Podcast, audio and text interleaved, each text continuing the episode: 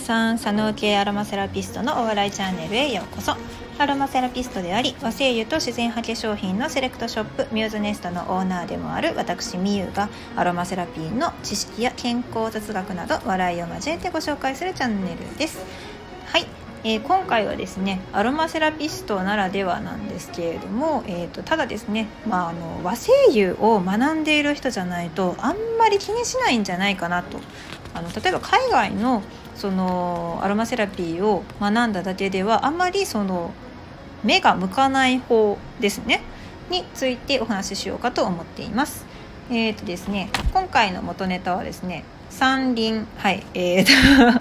えと私のチャンネルをお聞きの方はですね聞きなじみがあるんじゃないかなと思うんですけれどもまあ普通に生活していて、えー、接する解放誌ではございません。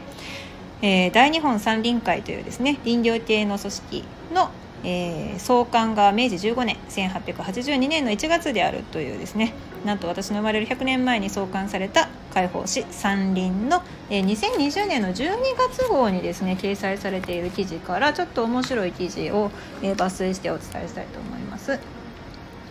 はいえー、とこの記事なんですがタイトルは「地域資源を活用した地域活性化の取り組み倉淵英語村を事例として」という石井浩一郎さんのですね記事です。えー、ではちょっとですねかいつまんでお話ししたいと思います。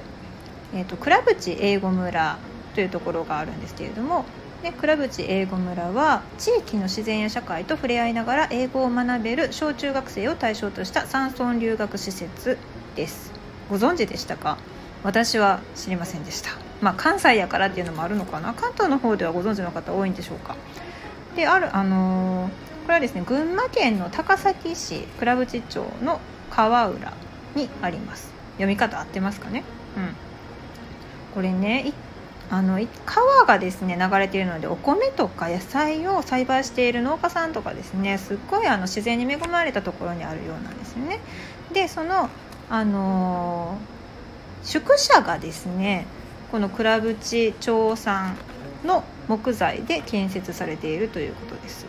で何ができるのかっていうとここで英語のネイティブスピーカーの先生たちと一緒に共同生活を送れるようになっているということですね。で倉淵英語村へは最寄りの JR 高崎駅から車で40分から50分ほどで到着しますであの高崎駅の周りとはちょっとですね異なっていて、まあ、すごく自然環境に恵まれているエリアでもあると。でこの英語村なんですけれどもあのこれは市ですね。高崎市によって運営されてまして2018年の4月に開校したばっかりのまあ比較的新しい学校ですよね。うん。で英語村のプログラムっていうのはですね通年コースと週末コースあと短期コースの3つのコースがあってで留学希望者は自分の、まあ、好きなコースを選べますよとで申し込みを行うわけですね。まあ、通年コースって言ったらもう本当にあの親と離れてで4月から3年まで3月までの1年間ですねここで共同生活を送るということですでその日常生活の拠点となる宿舎が倉淵山材を用いて建築されています。すっごくねあの素敵なあな木造の建物です。本当にふんだんに使われてますね。お写真を見ると。はい。で通年コースのあの留学生の数なんですけれども2020年の7月時点で24名だそうです。まあね少人数で、まあ、がっつりっていう感じですよね。で県外出身者もね多くってで県外出身者はですねやっぱり都市圏出身の子どもたちが多いんですって。うん。もうそれは本当分かりますよね。やっぱり生まれて育ったところが都市部だともう全くですね環境が違うわけですよね。だからあのこういったところに留学するというのも分かる気がします。でえーと、皆さんどういうふうに生活をされているのかというと平日の日中はあの倉淵小学校とか倉淵中学校つまり地元の公立校に行って地元の子たちと一緒に過ごすそうです。で寮の生活としては、まあ、午前5時45分に起床して 早いですねさすがで朝のミーティングをしてで朝食食べてお掃除してで小学生はそこから4キロの道のりを歩いて登校してで下校はバス使ってもいいらしいんですよね。で中学生はそこから6キロの道のりをですね自転車で通学するんですって。でねやっぱりその都市部から来た子どもたちって歩くことに慣れてないからもう最初のうちすっごいしんどいみたいなんですけれどもね、だって4キロって言ったら私が高校生の時に行われたあの大阪の長井公園でのあの マラソン大会で走った距離ですよね。しんど。それをだって往復するんでしょ？朝と夕方としんど。でもねあの最初やっぱりね苦労するんですって体力ないからでもねやあの慣れてくるんですね。まあ子供っていうのもあるしまあ毎日やってるとね体力がついて健康的な体つきになってくると。でここで行われている月曜日の授業の1コマを使ってで英語村のネイティブスピーカーによる English Time という授業を行っているそうです。でこの授業っていうのはその地元の子どもたちと英語村の子どもたちが一緒に英語でレクリエーションをするっていうものなんですってで休みの日はじゃあ何をやってるのかっていうと休みの日は外国文化を学んだりとか、まあ、あとはですね農作業をやったりとか地域の生活文化の体験をしてみたりとかあとはですね別の国ですねもう東南アジアから来た子たちとの交流会とか、まあ、やっぱり自然環境を生かして体験活動が主になってるんですよね。であとは地域のおじいちゃんとかおばあちゃんを対象とした英語教室も開いてるそうなんですよ。だからみんな来るんですよね地域のおじいちゃんおばあちゃんたちが。いいですね。で群馬県の郷土料理であるおっきりこみって何やこれって思ったんですけどあのご存知の方教えてください。あとは味噌作りを一緒にやるとかねいいですよね。あの地域の方々とそうやって交流してるそうです。まあ、今本当に私なんかも陸のことであるですね、まあ、マンション都市部のマンションの中で生活をしているわけなんですけれどもあの本当現在核家族化が顕著になる中で、まあ、お年寄りとの交流っていうのはですねまあ、英語村の子どもたちにとっても、まあ、また地域のおじいちゃんおばあちゃんにとっても双方にやっぱりいい影響を与えるというふうに書かれています。これ、ちょっと余談なんですけど私も NHK の、えーと、地球ドラマチックやったかな？4歳と80歳は友達になれるかっていうような、えー、番組があったと思うんですけれども前編後編にあたってですね、えー、2回特集が組まれていたと思いますもうなんかそれをね見るたんびにうんなんか地域社会っていうのは関わるべきかなというふうに、あのー、思った経験があります。はいえー、ここの英語村にはですね、まあ、それまで英語に触れてこなかった子どもたちがいきなり留学をしてくることも多々あると。うん、だからちょっと英語かじってるからその英語力を伸ばしたいっていうんじゃなくて、まあ、英語あんま全然知らんけれどもいきなり英語村に掘り込まれるみたいなことですね。で英語村に来るまでほとんど英語に触れてこなかった子でも、まあのまあ、日常生活をずっとですねネイティブスピーカーと共にすることで、まあ、英語力が飛躍的に向上して、まあ、本当に留学みたいな感じですよね日本にいながらにして留学できるような環境であると。で英語村を卒業するまでには、まあ、英語検定、まあ、英検2級レベルにはなっているんじゃないかなと。これあの対象年齢がですね中学3年生までだからまあ英検2級って言ったら高卒レベルですよね。うん。だから高卒レベルの英語を取得しているっていうことでまあ大変実績を上げられてるようです。ね週末コースっていうのは、まあ、土日だけの滞在なんですけれども、まあ、小学校1年生から中学校3年生までですね。で短期コースは夏休みか冬休み、ね、どっちかでもいいしどっちに参加してもいいしっていうことなんですけど、まあ、これは結構あれですね。自然体験を重きをに重きを置いたプログラムになっているみたいです、まあ、夏だったらキャンプ行ったり山登り行ったり野菜収穫したりとか。であと冬だったら郷土料理を作ったりあとは外国の文化体験をしたりっていうことですね。この英語村の村長さんである高橋さんはあのでこの原稿の著者であるあの石井さんとのお話の中で印象に残っているのはねあの英語村での生活で最も重要なことは人間力の向上であるっておっしゃったんですって英語村の村長さんが。うん本当にそうだと思います。やっぱり人間力がないと英語ができてもね意味がないんですよね。うん、コミュニケーションができないと本当にあの話せても無駄だし考えられない人が話せてもやっぱり無駄なので、うん、そういう意味ではちゃんとそういうその人間力っていうのも、えー、育てることを、まあ、ちゃんと考えた上で、まあ、英語村を運営されているということですね。はいでですねあの、まあ、この雑誌は山林ですから教育誌ではないですからあくまで 林業に関わるお話なわけですね。でここのですね烏川流域森林組合について紹介しますと、まあ、できたのはとてもですねうん平成18年に、まあ、倉渕村を含む周辺の5か町村を編入合併して、まあ、誕生した高崎市なんですけれどもそれよりも前に森林組合の方は合併されていて、えー、と2001年平成13年にですね統合されたようです。で、えー、森林組合の事務所は、まあ、設立当初から、えー、高崎市倉渕町三の倉かな？に設置されて英語村まで車でだいたい10分ぐらいで行き来できるところにあるそうです。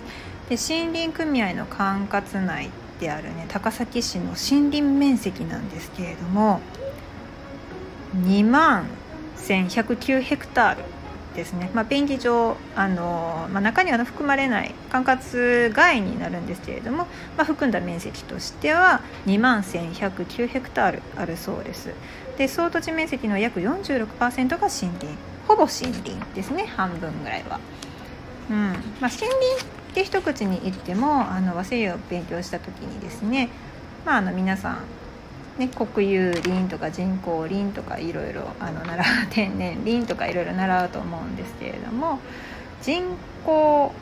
林が1万1888ヘクタールで56%ですね。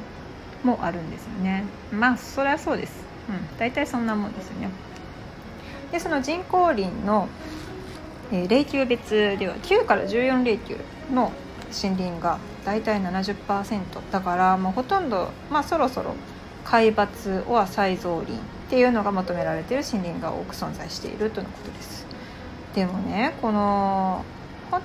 当にこの山林を読んでいてもずっと思っているんですけど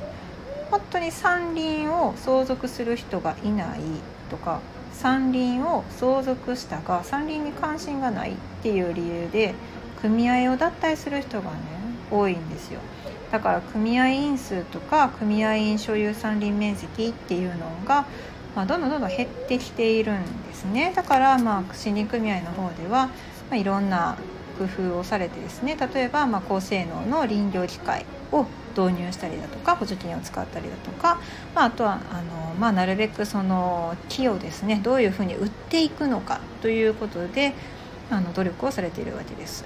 で2019年ですね令和元年の年度事業取扱高は1億9809万円となりましたと。うんそうですねでねこれ英語村の子どもたちにあのアンケートを取ってるんですけれどもこの倉渕町の森林からこの英語村の宿舎を建設するに至るまでの、まあ、木材情報ですね。でそれを、まあ、子どもたちに、えーまあ、生産から製材加工建築の木材木材情報ですね。それをリーフレットにして英語村の子どもたちに配って説明してでその後アンケート調査をしたんですよそしたらどういう結果が出たかっていうとあのまあ、興味を持ったと回答した子どもたちの割合が高かったことともっと知りたいとかもっと調べたいとか森焼きを活用したい仕事をしてみたいっていう中では森焼きを活用したいっていう回答が一番多かったみたいですね。そうこれね学年によっても違うんですよ。面白いですよね。あの低学年の子ほどその森焼に携わる仕事をしてみたいっていうふうに回答する傾向があったそうです。うん。ね、この情報から、まあ、あの林業とか林産業の育成には、まあ、こういうね若い若い若年層ででも、まあ、だいぶ若いですけどねその子どもたちに対してあの木材情報の提供が必要なんじゃないかなっていうことを考察されています。うん、で森林組合の職員としても働いていらっしゃるんですけれどもこのね筆者の石井さんですね。あの本当毎日日々の業務で思うことが多くの手間とかお金をかけて育ててきた山林とかがこんな値段にしかならないのかっていうことなんですよね。昔は、まあ、木を1本取れば子供を大学に行かせてやれた